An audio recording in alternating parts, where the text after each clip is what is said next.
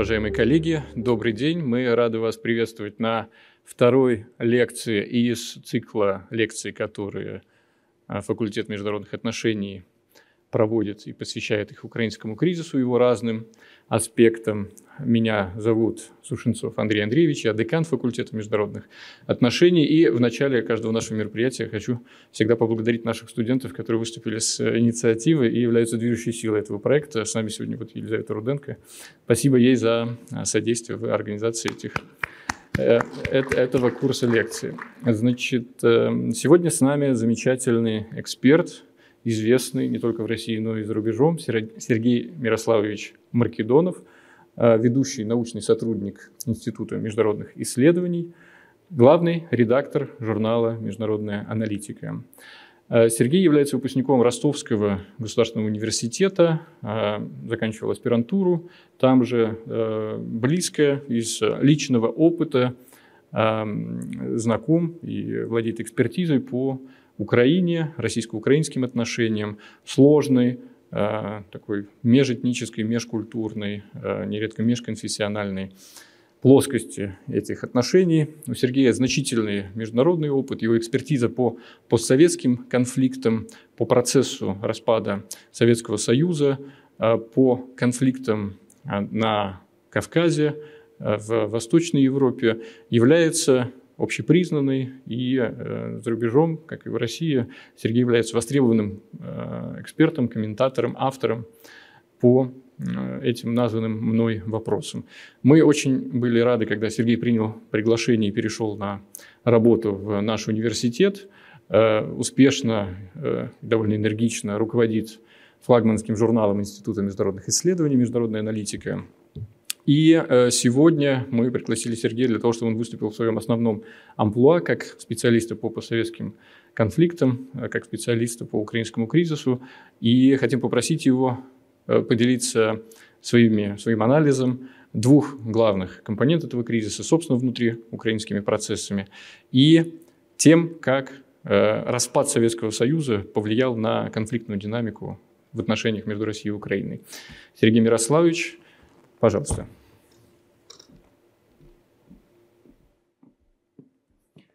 Добрый день. Э, во-первых, я хочу поблагодарить Андрея Андреевича Сушенцова за такую презентацию. Я еще рот не успел открыть и не сказал ни слова. А прозвучали такие а, оценки, очень позитивные. Но вместе с тем это такой серьезный вызов, потому что такие позитивные оценки, они требуют верификации. И здесь я эту верификацию должен предоставить, чтобы не просто была очередная говорящая голова, которая что-то такое расскажет, ну и а, было бы действительно содержательное выступление. Я не рассматриваю нашу встречу сегодня только исключительно в формате лекции. Я буду очень признателен вам, если после моего выступления будут вопросы.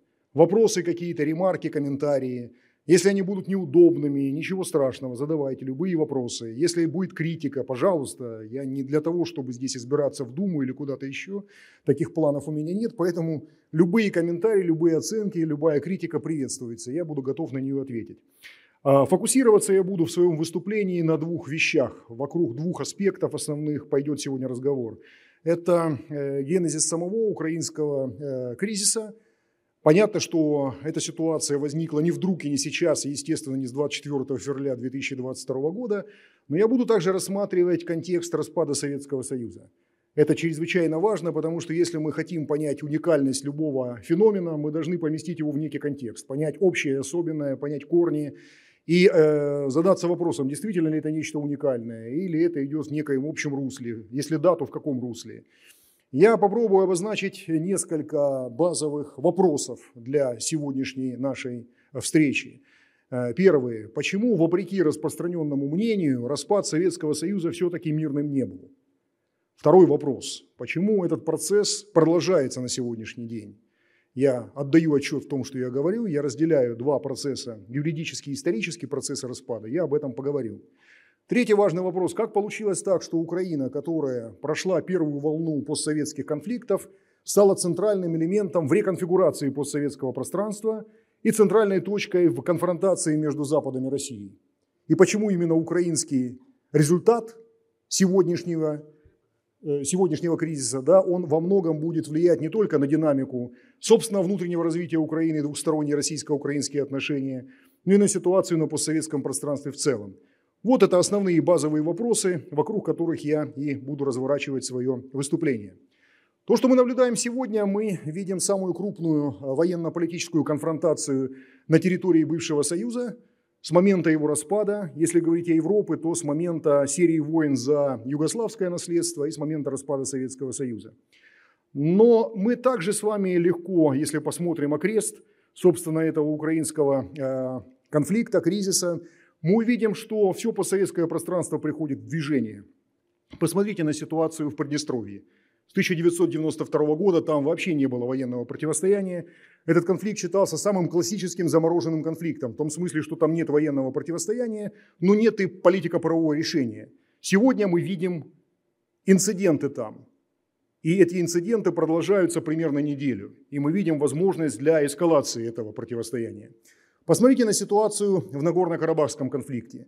Как минимум с марта этого года происходит эскалация. Эта эскалация проходит на фоне интенсивного обсуждения так называемых пяти пунктов, предложенных президентом и правительством Азербайджана, мирного договора между Ереваном и Баку.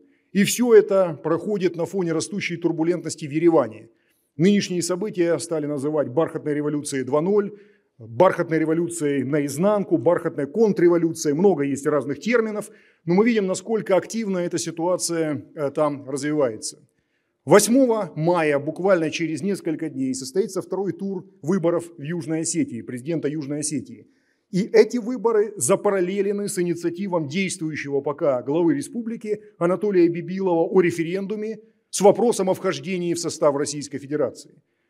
Это будет э, первый такой случай после того, как Крым стал частью Российской Федерации. А накануне специальной военной операции России, как вы помните, буквально за два дня, признание получили Донецкая и Луганская народные республики. Первый случай с момента августа 2008 года, когда Москва нарушила логику Беловежских соглашений и пошла на признание бывших автономий или образований, которые статуса союзной республики не имели на момент распада СССР. Мы видим, как нарушаются, подвешиваются разные союзные структуры, союзные э, обязательства. Мы видим, как союзные Россия и Казахстан очень дистанцируются от российской специальной военной операции, от российского взгляда на Украину и вокруг нее. В то же самое время мы видим Грузию, страну, которую как минимум с 2008 года рассматривали в паре с Украиной – как две самых пронатовских постсоветских страны, Грузия говорит о нежелании открыть второй фронт против России.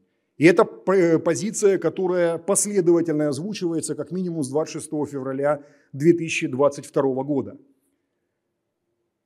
Возможны серьезные реконфигурации привычных союзных связей. То, что мы наблюдаем сегодня, это самая крупная состояние турбулентности на территории бывшего Союза с момента распада единого государства в декабре 1991 года. За 30 лет мы можем говорить фактически о второй волне передела советского наследства. И если это так, мы видим, что многие результаты того распада, который случился 8 декабря 1991 года, многих не устраивали по очень разным причинам. Естественно, здесь говоря словами музыкальной метафоры, еще не все дорешено, еще не все разрешено. Да? И попытки переиграть те условия, которые были 30 лет назад, предпринимаются. Самое время посмотреть на этот контекст, ответить на несколько вопросов, которые я обозначил, и понять уникальность Украины в этом всем. Почему именно эта страна, а не Грузия, допустим, не Армения, не Азербайджан, стали какой-то точкой бифуркации и точкой второго такого вала пересмотра итогов советского распада. Возвращаясь всякий раз к событиям Беловежского соглашения, мы сталкиваемся с очень популярным в новейшей историографии мнением, что этот распад прошел мирно. Есть такая классическая книга Вали Джейн Банс, профессора Корнельского университета. Она сравнивает три распада. Это сравнительно политологическое исследование. Три распада Чехословакии, Югославии и Советского Союза. И в своем предисловии профессор Банс говорит о том, что распады Советского Союза и Чехословакии были мирными, тогда как Югославский пришел к кровавому, к кровавой развязке, скорее правильно будет перевести. Есть классическая книга Стивена Коткина, профессора Принстона, которая называется «Армагеддон Averted», «Предотвращенный Армагеддон», где буквально на 500 страницах профессор говорит о том, что распад Советского Союза был мирным процессом.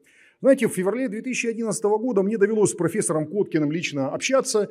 Я задал ему вопрос. Я сказал, профессор, если бы здесь, в этой аудитории, смогли появиться 25 тысяч жертв Карабахского конфликта с двух сторон и 8 тысяч жертв грузино-абхазского конфликта тоже с двух сторон, если бы они могли это сделать, они бы поспорили с вами. Для них этот Армагеддон был непредотвращенным.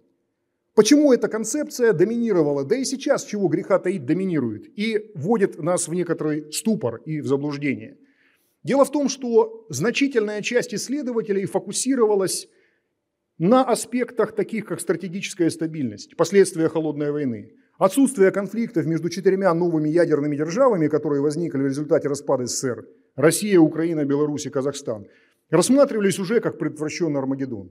Ну, нет, как говорится, ядерного противостояния, нет новых ядерных держав, нет новых угроз такого плана. Ну и слава богу, значит процесс мирным.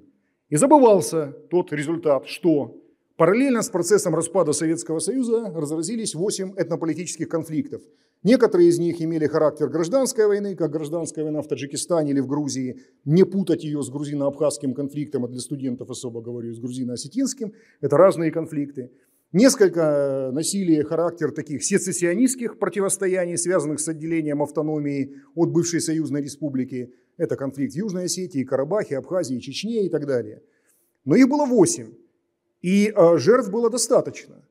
25 тысяч, как я сказал, в Карабахе, 8 тысяч примерно это грузино-абхазский конфликт, чуть меньше Южная Осетия, тысяча человек, около тысячи в Приднестровье, но там интенсивность была меньше, чем э, в конфликтах на Кавказе.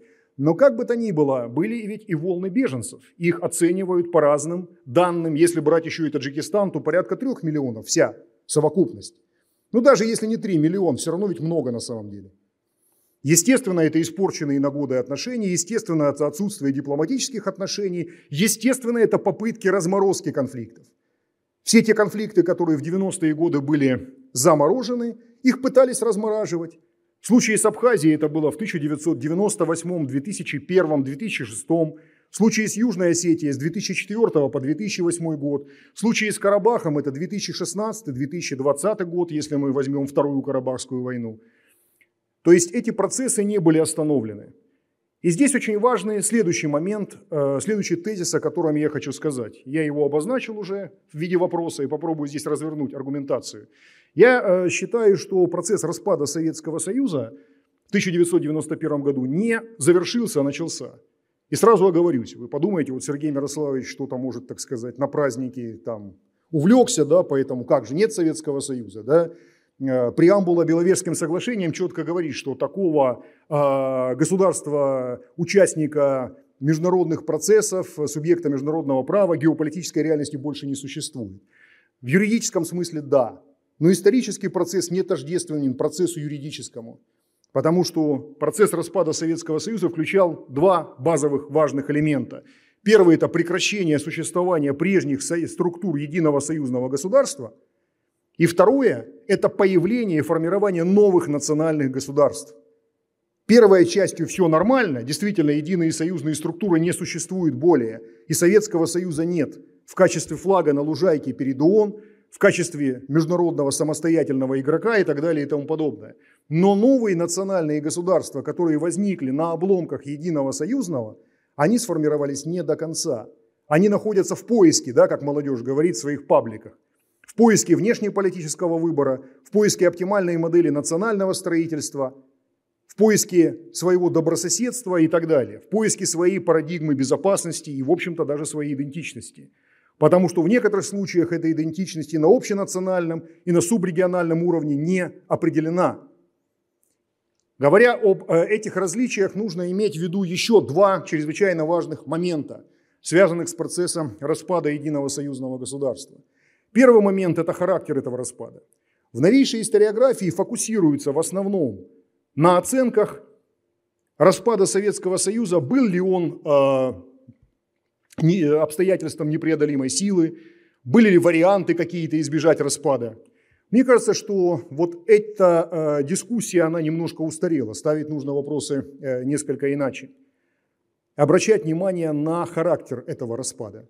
Не с точки зрения плюс-минус, да, как вот западные люди говорят о распаде Советского Союза, эксперты, как некоем прорыве демократии, открытии демократического транзита. И вводится термин весьма популярный в литературе западной «новые демократии», куда и Азербайджан, и Туркменистан, и Казахстан записываются часто. У нас же, наоборот, делается акцент э, очень часто на тех словах, которые сказал Путин, да, про катастрофу мы говорим. Распад единого государства – это нарушение сложившегося баланса сил – это распад биполярной системы, Ялтинско-Поздамской системы и так далее. Но из а, поля зрения уходят другие два, повторюсь, чрезвычайно важных момента. Первый – это то, что распад Советского Союза был вне правовой логики. Он реализовывался на основе политической целесообразности – Наверное, те, кто постарше, помнят прекрасно последнюю советскую конституцию, те, кто помладше, просто хотя бы читал и в курсах проходил. Брежневская конституция или последняя конституция СССР 1977 года, она давала право союзным республикам выхода, право сецессии. Право-то давала, а процедуры не было. Процедура была выработана только в апреле 1990 года, она была крайне сложная. Предполагались референдумы не только в каждой из союзных республик, но и в автономиях, если автономии были в составе союзных республик, а во многих союзных республиках были эти автономии. Абхазская ССР, Югостинская и Нагорно-Карабахская автономная область, там, Чечена, Ингушетия, Татарстан и так далее и тому подобное. Но поскольку эта процедура так и не была имплементирована на практике, к чему это привело? То, что при распаде Советского Союза руководствовались логикой исключительно целесообразности – а дальше стала возникать политика и правовая мисинтерпретация. По-разному понимали этот распад. Второй важный аспект процесса распада Советского Союза – это международная, если угодно сказать, прописка новых независимых государств. Отсутствие четких критериев их признания.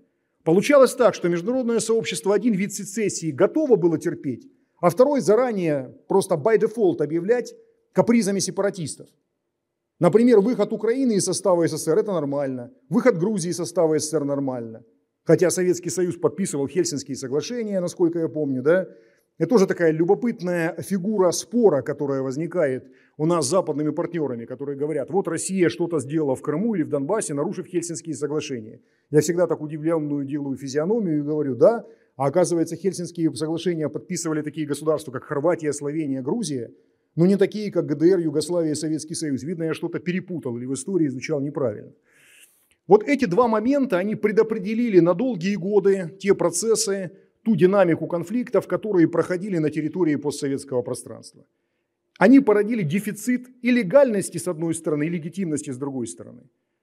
Потому что отсутствовала четкая критериальная рамка – Почему Грузии можно выйти из состава Советского Союза, Абхазии категорически нельзя? Чем Грузия так более благословенна?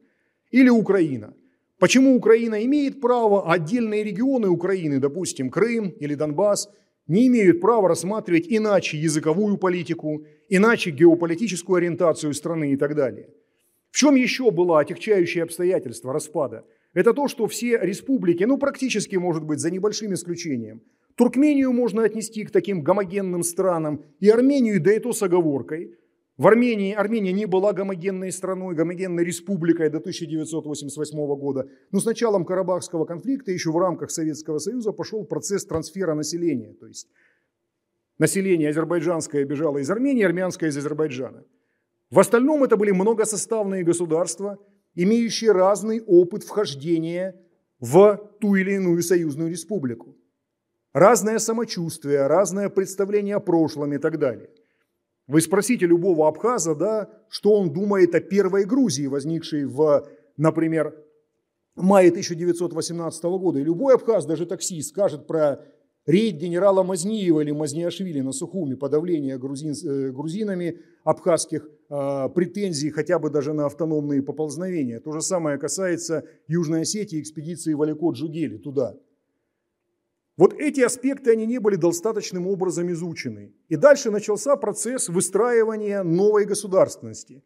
И эта новая государственность, как правило, базировалась на идее единого суверенитета из центра, и то все многообразие, которое представляли собой Грузия, Украина, Молдова, Азербайджан, оно приводилось под некий общий знаменатель. В этом была серьезная коллизия. Отсюда и появление де-факто государств – тех образований, которые себя провозгласили, но не получили признания, различных мятежных территорий, Или, э, как минимум, партикуляристских анклавов да, каких-то, которые имели определенное особое представление о том, э, как жить и существовать. И здесь мы можем говорить о э, двух волнах или двух поколениях, если угодно, постсоветских конфликтов. И вот здесь я начну уже более активно обращаться к, собственно, украинскому материалу. Первая волна постсоветских конфликтов – это та, которая связана непосредственно с самим процессом распада Советского Союза. Та волна, которая возникла в последние годы существования СССР, как правило, между Союзной Республикой и автономией, или в случае с Приднестровьем Молдовой, между частью республики, которая не захотела, поскольку в Молдове не было автономии на момент э, распада СССР, которая имела иное представление о том, как двигаться вперед, какие иметь приоритеты внутренние, внешние и так далее – и поэтому можно эту первую волну назвать условно этнополитической. Потому что в основе были вопросы о статусе языка, о статусе того или иного региона, его взаимоотношениях с центральной властью, представительстве того или иного народа и так далее. Хотя фактор этничности, допустим, в Приднестровье не играл главной роли. И это приводило многих к выводу о легкости этого конфликта, хотя это на самом деле далеко не так – Потому что фактор крови, фактор этничности, он э, отнюдь не превалирует над фактором гражданственности, в целом модели государственного строительства, выбора внешнеполитического контура и так далее. И вот в этой самой первой волне конфликтов отметились такие страны, как Грузия, Азербайджан, Армения, Таджикистан, но не Украина. Украина, которая была, в общем-то, переполнена определенными проблемами, проскочила эту самую первую волну – более того, мы можем даже сказать о том, что были сделаны определенные успешные шаги. Например, когда в 1994 году возникла проблема Крыма, она возникла также не в 2014 далеко. Это так, такой президент Мешков, такая партия с очень звучным названием «Россия», которая выиграла парламентские выборы. Ставился вопрос о возможной даже смене юрисдикции Крыма. Но тогда этот вопрос решился мирно. Можно сказать, что с Россией были достигнуты определенные договоренности о разделе единого Черноморского флота. Это Дагомыские и э, Ялтинские соглашения 92-95. То есть Украина выскочила из этой ситуации. В чем тогда проблема возникла? Почему Украину настигло то, что известный львовский историк Ярослав Грицак – назвал еще, кстати, в 2014 году «отложенной войной за независимость». Удачная метафора, как мне кажется. Я не готов со многими выводами коллеги Грицака соглашаться, особенно в его части политизации российско-украинских отношений. Но э, в уме ему не откажешь в удачном выборе метафор. Отложенная война за независимость. Почему, говоря языком шахматистов, эта партия была отложена? Дело в том, что украинский проект, он развивался изначально как некий сплав – Покойный ныне украинский журналист Александр Кривенко, говоря о том, что такое постсоветская Украина, сказал, что это сплав коммунистов и националистов. Но под коммунистами мы с вами, конечно, должны понимать не коммунистов-ленинцев, которые пытались преобразовать все человечество. Речь шла, конечно, о представителях партийной номенклатуры, которая на Украине пришла к власти фактически по результатам распада СССР. Кто такой первый президент независимой Украины? Леонид Макарович Кравчук, да? человек, который возглавлял отдел агитации и пропаганды ЦК, а потом был вторым секретарем ЦК Компартии Украины. Второй президент Украины Леонид Данилович Кучма, вначале порторг, а потом генеральный директор завода «Южмаш», важнейшего элемента военно-космической отрасли Советского Союза. Вы же понимаете, что просто на пост гендиректора без разных, так сказать, организаций и связей не попадали а это поставки важнейших комплектующих для космической отрасли. Кстати, полный разрыв вот этого всего, да, комплекса единого состоялся только в 2013 году. Ракета «Союз» с украинскими носителями полетела в 2013. То есть это очень важная зависимость. И националистов. Да, вот как это произошло? Дело в том, что коммунистическая номенклатура, она получила власть и собственность пыталась дополнить одно другим в конце 80-х, начало 90-х годов. Кстати, украинская компартия, она была на особом привилегированном положении, чтобы вы понимали. Да? Это единственная союзная республика, в которой было э, свое политбюро. В остальных республиках только ЦК. Политбюро было только на Украине. Украина, как и Белоруссия, кстати, была представлена в ООН отдельной делегацией. Это к вопросу о культурном империализме русских и так далее и тому подобное. Просто так в качестве интересной иллюстрации. А, например, э, последний предперестроечный первый секретарь ЦК э, Компартии Украины Владимир Васильевич Щербицкий рассматривался даже как преемник, возможно, Леонида Ильича Брежнева, который, к слову сказать, в переписи 1926 года в графе «Национальность» пятый пункт написал «украинец». Это тоже, так сказать, в ту же самую копилку. Но у этих людей не было четкой идеологической схемы, как выстраивать особую украинскую государственность и особую украинскую идентичность. Власть и собственность про это они все понимали. А про идентичность, про политику памяти, про образовательные программы понимали гораздо хуже. Они могли, конечно, взять за основу старые советские образцы, украино-советские образцы, которые, кстати, отличались от общепринятых. Отдельная тема для разговора, но если вопрос возникнет, могу ответить более детально. Что тогда предложить, если не идею украино-советского солидаризма, скажем? В готовом виде им эту идею предложили те самые националисты, о которых сказал Кривенко. Это представители галицийской историографии и также эмигрантской. В спектре широком от Михаила Грушевского до Ареста Субтельного. Украина, которая должна была стать субстанцией, не связанной тесным образом с Россией. Я бы к схеме Кривенко добавил еще один пункт на самом деле, потому что она не вполне совершенна. Кривенко забывает также о, а, условно говоря, таком либерально-демократическо-западническом элементе, который играл большую роль Тарана в конце 80-х годов, а также в 2013 и 2014, но в обоих случаях не оказывался бенефициаром. Либо его ждала судьба условного Михаила Борисовича Погребинского, вот он является как раз живым воплощением этого типа. Человек, боровшийся просто за общегражданские права и свободы, демократию против засилия там, шестой статьи и так далее и тому подобное.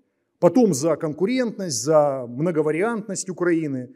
Но в итоге он оказался чужим везде. Свой среди чужих, чужой среди своих. Либо эта часть э, оказалась э, затем в рядах э, сторонников галицийской модели. И такие случаи тоже были. Так вот, пока Украина существовала вот в модели этого сплава, ее политика, она напоминала и внутренняя, и внешняя, достаточно осторожный дрейф.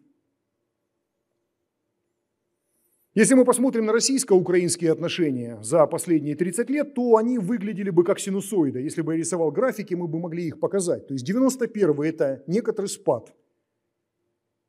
Обсуждается вопрос о денуклеаризации Украины. В отличие от белорусского кейса и казахстанского, он тяжело обсуждался – Наш коллега Владимир Олегович Печатнов написал несколько серьезнейших исследований на эту тему. Рекомендую с ними ознакомиться. Мы вот с Андреем Андреевичем тоже писали про украинско-американские отношения и касались там вопроса денуклеаризации. Но это был очень такой раздражающий фактор. Второй фактор раздражающий – Крым и флот. Поэтому пока делили флот, договаривались о нашем присутствии в Крыме и о денуклеаризации отношения ползли вниз. Они начали двигаться вверх с приходом к власти Леонида Кучмы, 94 год. И пошли вверх, особенно пика достигли в 97-99, когда большой договор сначала был подписан, а потом был ратифицирован. Кстати, была бурная дискуссия, стоит, не стоит ратифицировать этот договор. Он базировался на признании украинской территориальной целостности с Крымом и Донбассом, и Москва на это пошла, я замечу. Это тоже момент чрезвычайно важный. Дальше отношения сделали очередное крутое пике после оранжевой революции. Приход к власти Виктора Ющенко, который значительно ускорил процессы интеграции Украины в западное сообщество, в широком смысле слова политическое, и разрыв с Россией. Хотя говорить о том, что это было сюрпризно и что Ющенко совершенно не опирался на опыт того же Кучма, нельзя. Ранний Кучма, поздний Кучма, он был тоже в разные периоды разный. То есть Кучма приходил под лозунгами поддержки э, тесного сотрудничества с Россией, но затем именно он был инициатором ГУАМ, такого интеграционного проекта альтернативного России. Именно он предлагал интернационализировать мирное урегулирование в Абхазии и в Южной Осетии, добавив туда украинские миротворческие контингенты. Именно он написал в итоге, хотя не он, конечно, если кому интересно, кто, скажу кто, написал книгу «Украина не Россия» в 2005 году. Хотя вот такой момент для расслабления лирически расскажу. Я был в Киеве в то время, когда меня пригласили на радио. Мне спросили, вот такая книга вышла, как вы относитесь к заглавию? Я говорю, да нормально отношусь. Но с таким же успехом книга могла называться «Украина не Польша», Украина не Румыния, Украина не Венгрия, Украина в конце концов не Венесуэла. Действительно, наша стратегическая и политическая культура от украинской весьма отличается. Сейчас подробно говорить не буду, если будут вопросы, отвечу, в чем и почему отличается. Но здесь ведь фокусировка была именно на том, что политически Украина не должна быть вместе с Россией. А в чем была загвоздка, в чем была главная проблема украинского проекта? То, что украинская идентичность была расколотой. Вы мне скажете, во многих странах это есть, все правильно. Но здесь, во-первых, достаточно компактная по сравнению с Россией территория. Во-вторых, соединение в одном государстве элементов, которые входили не просто в состав разных государств, а государств, которые враждовали друг с другом очень резко. Речь Посполитая – Московское государство, Речь Посполитая – Российская империя, Австро-Венгрия – Российская империя. На протяжении веков разные части страны защищали разные государственные проекты, резко враждебные друг с другом. У них были разные представления о хорошем, о должном. Ну, про то, что Бандера очень популярен на Западной Украине, это все мы знаем, да, нам ящик про это рассказал. Когда я прилетал в Ивано-Франковск и выходил из аэропорта, прямо справа вот от выходящих был отель «Бандерштадт» с красно-черным флагом. Это говорило о некоторой популярности Бандеры. Но не только. А на Украине весьма популярен император Франц Иосиф. Человек, который царствовал с 1848 по 1916 год, больше, чем Иосиф Виссарионович, Леонид Ильич, Владимир Владимирович, да, гораздо больше. Его называют ласково на Западной Украине Франтишек. Ему в честь ставят памятники, в честь него открывают кафе, рестораны, гостиницы и так далее. Теперь представим себе донецкого шахтера. Вот может ли донецкий шахтер быть поклонником Франца Иосифа? Или житель Крыма, например, на момент его вхождения в состав России – но очевидно, что философия и ориентиры будут совершенно разные. Кто такой Франц Иосиф, может быть, какой-нибудь отличник из школьной программы вспомнит, да и то не факт. Здесь вспоминается еще один интересный эпизод 1991 года. Программа «Время». Я еще молодой студент, но следящий весьма активно за всеми процессами. В программе «Время» показывают одного, того самого шахтера и говорят, ну вот как вам незалежна Украина? А он говорит, а мне все равно, колбаса или ковбаса, лишь бы была в холодильнике. Ну, понятие противопоставления колбасы и холодильника – это очень плохо. Я прошел это все в 80-е и начале 90-х, лучше не надо. Пусть и то, и другое, пусть и патриотизм, и колбаса будут вместе, так будет лучше и надежнее. Но это весьма показательно для значительной части населения вновь незалежной Украины, независимой. Колбаса – колбаса. Но к этой колбасе, она же колбаса, в пакете предлагалась иная политика памяти, таможни, границы – я ростовский, как вот сказал Андрей Андреевич, да, в Чертковской эм, районе я сам видел, когда вот станица оказалась поделенной, туалет на Украине, а кухня в России. То же самое мы видим в Судже, в Курской области или в Белгородчине и так далее. И там появились границы, там появились таможни, там появились контрольно-пропускные пункты, там появилась разная внешняя политика, там появилось разделение семей, там появилось принятие присяги военной, где первым вопросом был вопрос, готов ли ты воевать с Россией. Не с иностранным государством, не с Польшей той же, не с Венесуэлой, а с Россией. И это важный момент чрезвычайно. Потому что дети этого шахтера получили учебники, где совсем другие кумиры были записаны в качестве героев. Не Сидор Артемьевич Ковпак и не э, Иван Никитич Кожедуба, те самые Бандера, там Шухевич, Цыборский, Петлюра, Коновалец и так далее и тому подобное. Конфликт поколенческий возникал и так далее и тому подобное. То есть в пакет много чего было положено. Страна была весьма разнообразная по своему составу, но ее пытались привести к определенному знаменателю. И надо сказать, что ведь кризисы возникали, которые фиксировали вот эту вот сложносоставность и невозможность единого знаменателя и до 2014 года. Возьмите ситуацию 2008-го. Пятидневная война в Южной Осетии и в меньшей степени в Абхазии. Украина явила три подхода к тому, как выстраивать отношения на официальном уровне.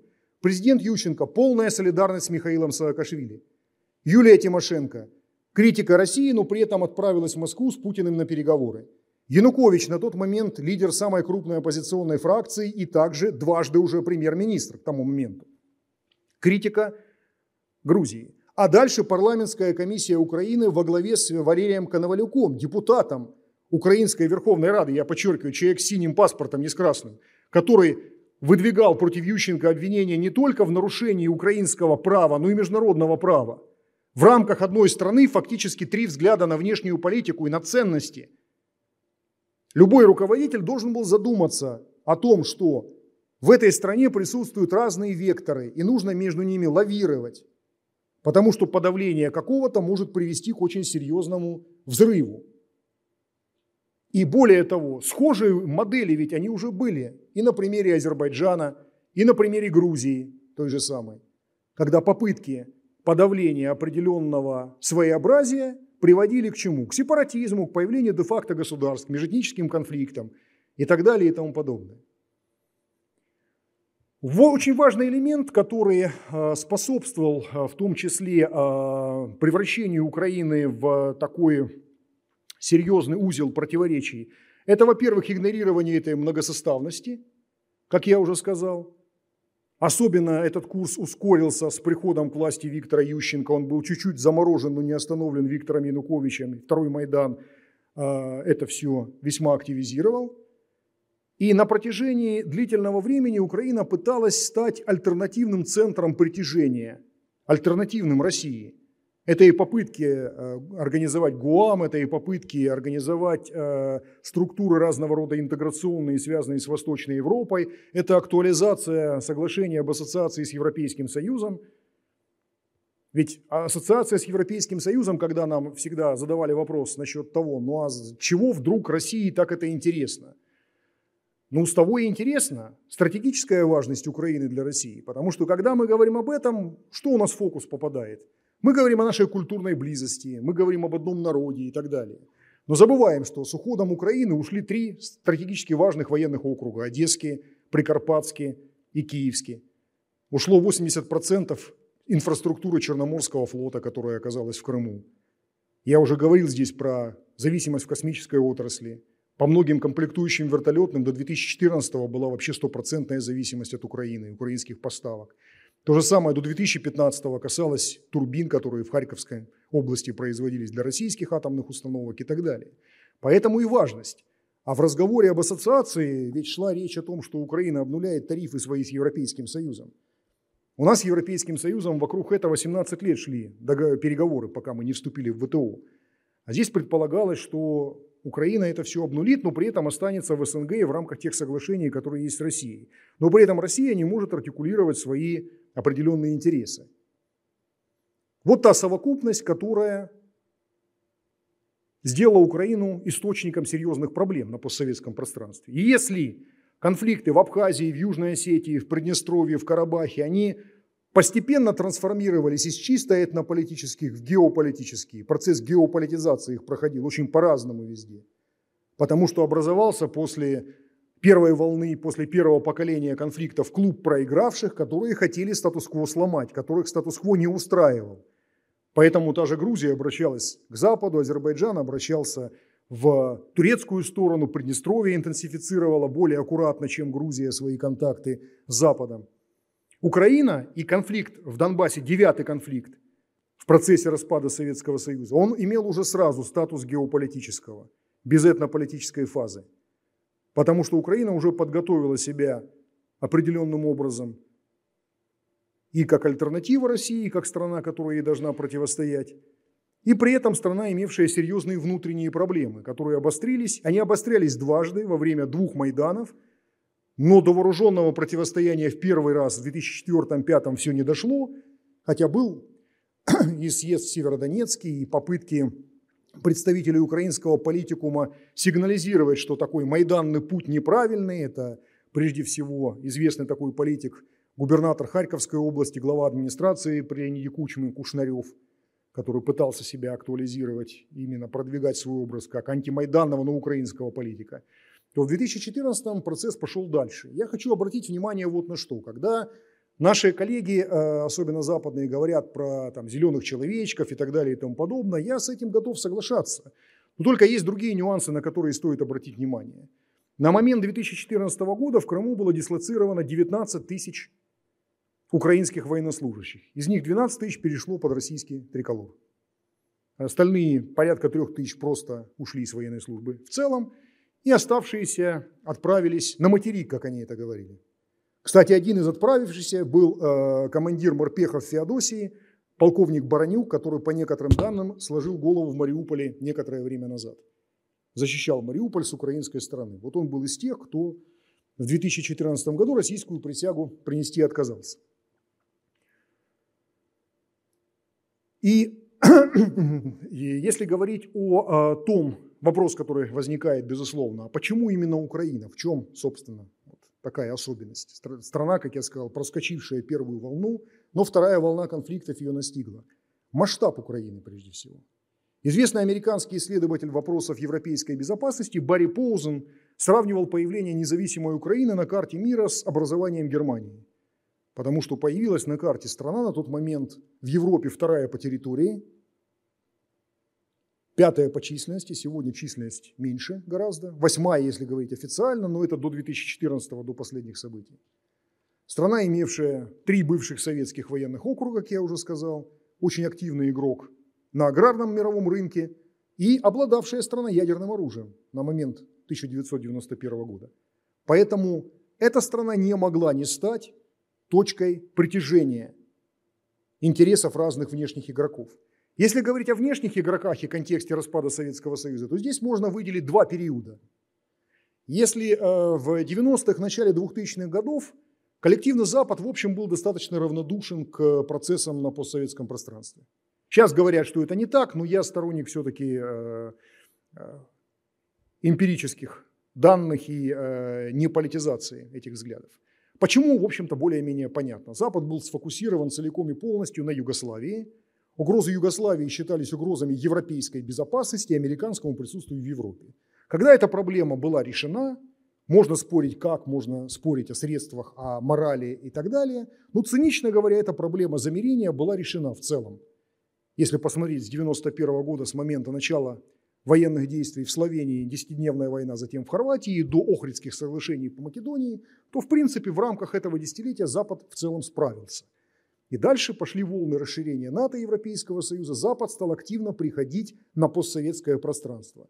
С моей точки зрения, точкой поворотной здесь были события не э, оранжевой революции или розовой революции в Грузии – а э, события 2003 года в Молдавии. Срыв плана Дмитрия Козака по приднестровскому регулированию. Запад четко отправил сигнал, что теперь от его мнения тоже кое-что зависит. Ведь договор был парафирован сторонами. И приезд Путина в Кишинев был уже согласован. Шаг оставался буквально до подписания, до имплементации этого соглашения, которое делало Молдову федеративным государством, создавало важный прецедент урегулирования конфликтов мирным путем – на основе федерализма. Эта модель была фактически предложена для будущего урегулирования в Южной Осетии, и дальше под эгидой России процесс урегулирования пошел бы. Москва была бы спонсором этого мирного урегулирования. Я не так наивен, я не считаю, что можно было в Абхазии, тем более в Карабахе, это решить быстро. Но процесс, где Москва играла ключевую роль, главной силы, главного спонсора мирного процесса, был бы сохранен. Запад прервал это, вмешавшись в внутрисоветские и постсоветские процессы. И с этого момента началось весьма активное его вовлечение в процесс распада Советского Союза, понимаемый как борьбу за советское наследство, понимаемый как процесс исторический. И вот здесь Украина, как и Грузия, восприняли появление Запада скорее как важный инструмент поддержки своих интересов, игнорируя то, что разные части одной страны по-разному смотрят и смотрят в разные стороны. Знаете, много выступая после 2008 и после 2014 года в разных западных аудиториях, может и Андрей Андреевич это подтвердить, и профессор Дубинин здесь присутствующий может подтвердить. Да, я многократно говорил, я не официальное лицо, я могу сказать, что Абхазия – это часть Грузии, не вопрос, меня не станет. Но если мы признаем это, мы должны делать следующий логический шаг и сказать, что не вся Грузия хочет в НАТО. А большая часть хочет, но некоторую часть не хочет и видит Россию спонсором своей безопасности и даже физического выживания. Если мы признаем Крым или Донбасс частями Украины, мы должны сделать следующий шаг, заявив о том, что не вся Украина стремится в НАТО. К слову сказать, на момент 2014 года пиковые показатели пронатовских настроений на Украине были 53%. И даже после всего того, что случилось на момент февраля 2022 года, эти показатели не превышали процентов 60. А в разных регионах они имели разные значения. В западных регионах там и под 90, но в восточных они в 2022 имели другие значения. Ключевой момент – игнорирование многосоставности внутри, отказ от диверсифицированной внешней политики и представление себя как некоего даже авангарда западного мира сыграла злую шутку с Грузией в 2008, но с Украиной гораздо большую после 2014. Просто потому, что эта субстанция больше по своему весу, территориальному даже, демографическому, чем любая другая республика бывшего Советского Союза.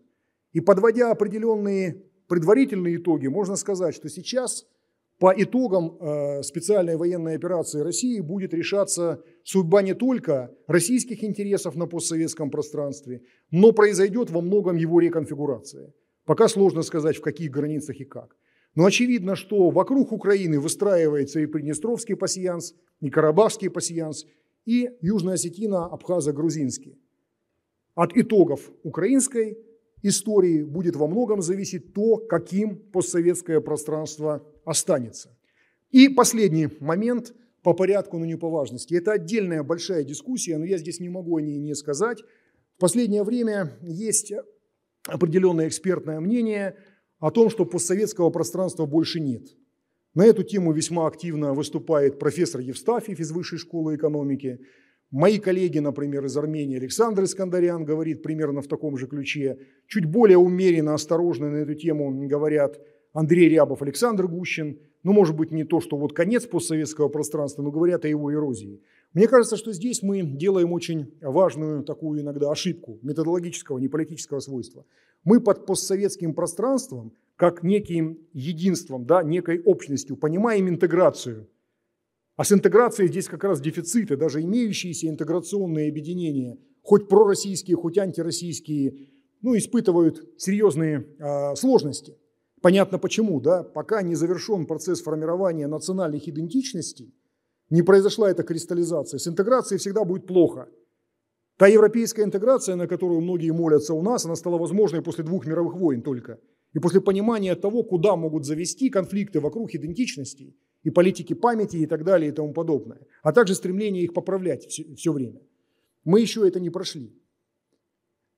Так вот, постсоветское – это означает то единство, которое связано с процессом распада. Если процесс распада не завершен, и некая новая данность, связанная с национальными государствами, их границами, не получилась, говорить о его процессе, о процессе прекращения постсоветского пространства невозможно, если мы понимаем под этим как некий транзит – от единого союзного государства к новым национальным устойчивым формам государственности. Потому что сегодня на вопрос, чей Крым, Донбасс, Абхазия, Южная Осетия, Приднестровье, мы получим не 2, а 5, 6 ответов на самом деле. Пока это есть, это пространство будет нас держать. На этой, может быть, не очень оптимистической ноте я поставлю не точку, конечно, а многоточие. И сейчас э, буду очень рад услышать ваши реплики, комментарии и вопросы. Спасибо за ваше внимание.